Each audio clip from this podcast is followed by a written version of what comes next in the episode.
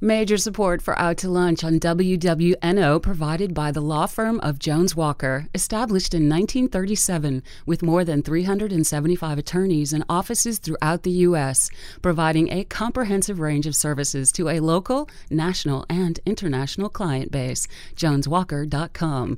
And from Iberia Bank, offering comprehensive banking services designed to meet the needs of consumer, small business, and commercial clients, serving Louisiana clients for 100 128 years and now serving a regional base with a commitment to developing people and investing in its communities. IberiaBank.com.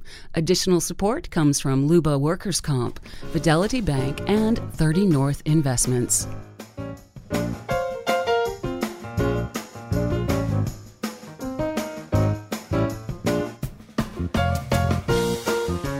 From Commander's Palace Restaurant in the Garden District in New Orleans, we're out to lunch with Peter Ricchiuti. Peter Ricchiuti is Tulane University's A.B. Freeman School of Business professor and economist. It's business, New Orleans style. Hi, I'm Peter Ricchiuti. Welcome to Out to Lunch. There's a pretty good chance today that you've already checked your email, looked at some photos, caught up on the news, and glanced over your calendar. A few years ago, each one of those activities would have involved paper. Now, none of them do. Paper, handwriting, and graphic arts seem to be fading away, but not for everybody. Nancy Sharon Collins is a stationer and graphic designer whose clients have included Bergdorf Goodman, Clinique, and New York's Museum of Modern Art. Today, Nancy specializes in hand engraved social stationery and is the author of the book The Complete Engraver A Guide to Monograms, Crests, Ciphers, and Seals. Nancy, welcomed out to lunch. It's wonderful to meet you, Peter. We first met our other lunch guest when he came on the show as an entrepreneur with a one minute pitch for a business idea. It was called IDIYA spelled I D I Y A. The concept was a high end makerspace, a workshop where you could use tools you can't afford to buy, get help from people who know what they're doing, and make that project you have in your mind a reality. IDIYA is now a reality. It's a very impressive makerspace on South Broad Street. Dominic, congratulations on getting the business up and running, and uh, welcome to back to Out to Lunch. Thank you, Peter. Now, Nancy, there was a time when a lot of us had personalized stationery. Businesses had letterheads on paper that had to feel substantive. Uh, people wrote personal notes to each other on paper with their name or their monogram. I was thinking that today, personalized stationery has got to be more of a niche market. Uh, then I read this on your website. Mrs. Collins once had to interview more than 16 applicants for an intern position in which the successful recruit would have to fold a simple French folded card before she found one with further training was able to fold to her exacting specifications. Now, what surprised me was that you had 16 applicants. Is personalized stationery a, a bigger business than I assume? Uh, it is growing again. Again, okay. Yes, this was in. If do you want the funny story or the good story? Give uh, give us the funny story. So I was in my then studio in Dumbo, Brooklyn, and I had this project, and I went, Well, this is too many for me to fold. This is stupid. Surely I can outsource this. Um, it was during one or another of our recessions, and it was actually kind of sad that I, I had 16 applicants to fold pieces of paper and not one of them had learned how to fold paper, getting wow. PhDs and MBAs. I just don't understand what this world is coming to. You, you wrote a book, and it's terrific. I couldn't believe all the all the different facets of it. But the part that really I liked was was getting you to write a letter you don't want to write, and that was. Uh, and I don't know if that was like Dear Times Roman. I've met another font. I don't know what that. What what kind what kind of thing would that be? Well, in the business community, it's if somebody you've done business with for a while is acting in a manner that is unusual to you, and you kind of have done it in person, buddy to buddy, but you have to put it down on paper, that's a business one. And then, you know, a social one would be Dear Mrs. McGillicuddy, I regret to inform you that your maid has been having relations with my au pair. Um, How many times have we written that one? Oh, There's that's a difficult letter. That's a difficult, difficult, difficult letter. now, you're not originally from New Orleans. You came in from New York. Uh, from what, New York. What brought you here? My late husband hated New York, And when the time came, I said, okay, honey, it's your turn to make a choice. We sold our apartment in Greenwich Village, bought a car, headed down south, and landed here. Because you ran out of land. Correct. Yes, they, uh, yeah. Otherwise, you'd be living in that redfish community. There's a now. Um, now, Dominic, let me ask you. It's good there's a term makerspace for your business uh, rather than workshop because IDIYA is not a pokey sawdust-filled shed with a few saws hanging on the wall. It's a large, almost surgically clean collection of workbenches and machinery that, as well as bandsaws and drill presses includes a wide range of 3D printers. And I would think most people with a woodworking project would have some idea of what they wanted to do, and, and even if they need some guidance, would know how to use the tools uh, you have available. But when it comes to 3D printing, I'm not sure what I could even make. Uh, what, do you, what do most people come to IDIYA with to make uh, as a three on the 3D printer? Oh man, uh, it's been Everything. So um, we've had some artists come in that are jewelers, and they are printing their uh, artwork or their piece before it gets uh, casted. So they oh, want to see how right. it looks, and it's been great so that they can see it physically, three dimensionally, and then see and make corrections, make changes, and then make another print, see, make sure that that's the final one, and then send it off to be casted. So that's probably one of the best examples of, of the art community using it. Uh, we have another gentleman that's been doing a lot of um, prototyping. So he's making a box that fits all of his parts into it, and some of the bolts don't line up right. So he keeps doing the same prints, but it's so affordable now. He can do that and much cheaper. Just run it. It takes about an hour to two. He prints his box, checks all the parts, sees if it works, and then goes to the next one. And how do people find out about you? Um, through uh, word of mouth, we do a lot of Facebook advertising. Um, we've been really kind of starting off slow to make sure that we have all of our um, you know all of our bases covered. I wanted to make sure that all of the work out all the kinks before we really put the word out there. Explain what 3D printing really is. So there's, I guess, there's two ways that we have at our shop, and there's a couple of different. So one would be the, um, it's filament based. It's almost like an old dot matrix printer, okay. except it's building in a third dimension. So if you imagine if you printed with a regular printer, it's just printing on the paper. Imagine if it goes back over and prints another layer, and then another layer, and then another layer on top of that. So it's building the, building the product from the ground up. Um, and there's some challenges with that because you have to build support material to hold up some of the items that, so if you're building something into space, like let's say it has an arm that hangs out, there's no material to build upon, so build support material all the way up till it gets that arm. So it's a little bit more costly and it also is more, I guess a little bit less detail there. Um, there's another way of printing which is SLA and that's going to be a resin-based print it drops a print base down on the onto the resin, and then there's a laser, a UV laser underneath there that that laser uh, hardens that resin layer by layer and pulls it up.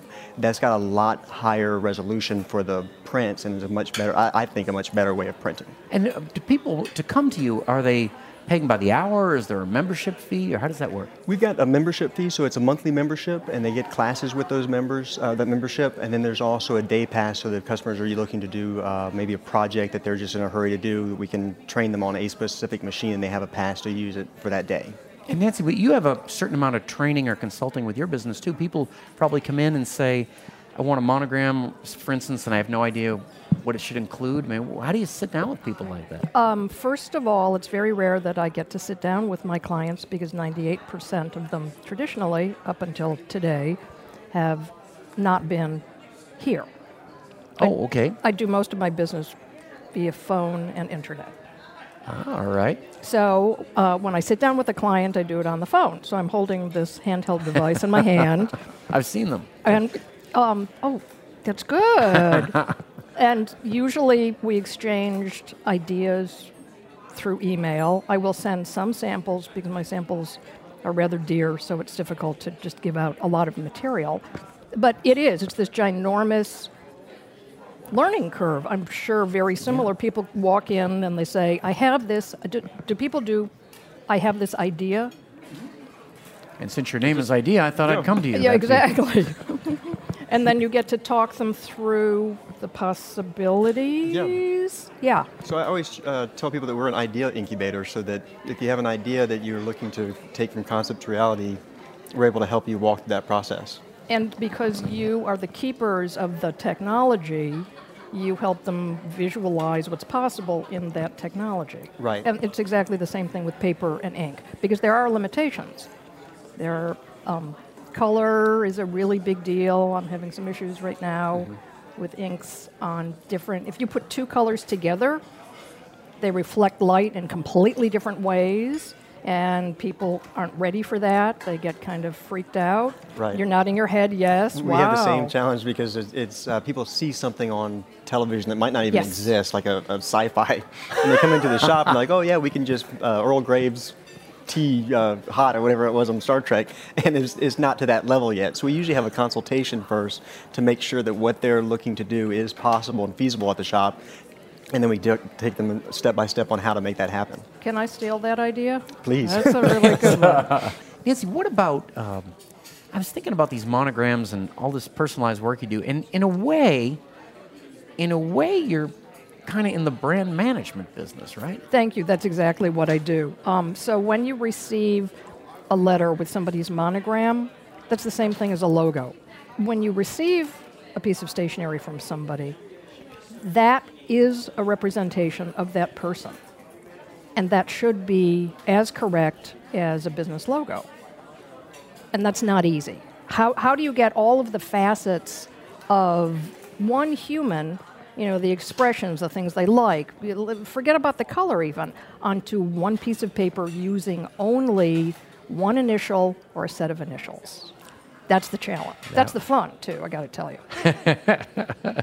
And Dominic, I have to ask you. You touched upon something that I've never quite understood about when 3D printing really gets big. The idea of uh, how do you just how do you limit um, people reproducing it forever? I mean, what do you do in that case?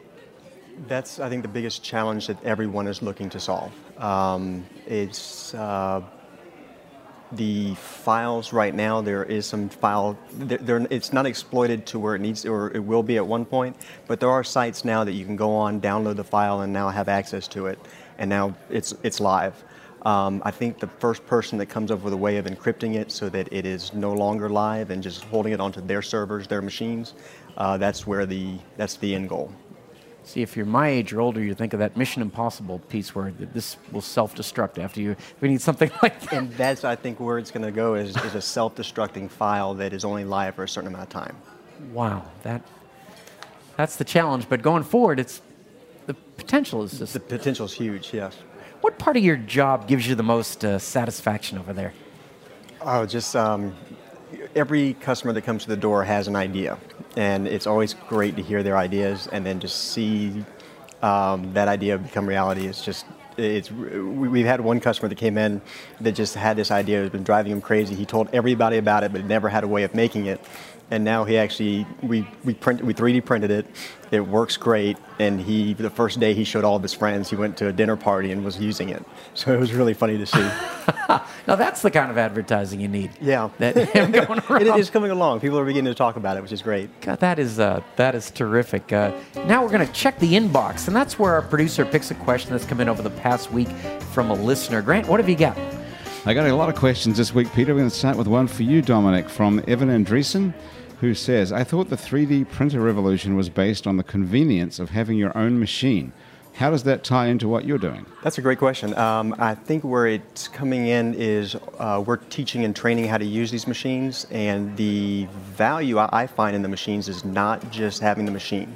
Um, you can download objects from the internet now, print them out, and that's great.